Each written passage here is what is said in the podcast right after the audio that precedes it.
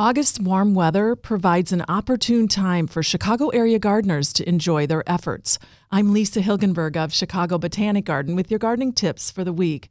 Whether it's admiring the flowers lavishly blooming in the yard or collecting the bounty of herbs and vegetables ready for harvesting, maintenance tasks continue.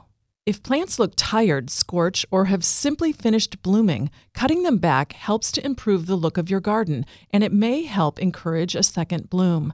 Mid to late August is the best time to seed bare areas of the lawn, overseed thinning grass, or lay down sod. Skip the fertilizer this month. Roses are generally not fertilized after the beginning of August. Pruning should stop so plants have the opportunity to prepare for winter dormancy. With autumn on the horizon, August is also the month to begin planting cool season vegetables. For more tips, click on the podcast tab at WBBMNewsRadio.com. I'm Lisa Hilgenberg for News Radio 1059 WBBM.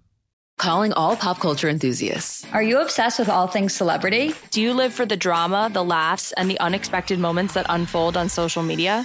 Then you're going to want to tune in to the Comments by Celebs podcast. Join us three times a week as we deep dive into every aspect of pop culture. Whether it's dissecting the latest trends or just chatting about your favorite celebs, Comments by Celebs has you covered. We have new episodes out every week. Follow and listen to Comments by Celebs on the free Odyssey app or wherever you get your podcasts.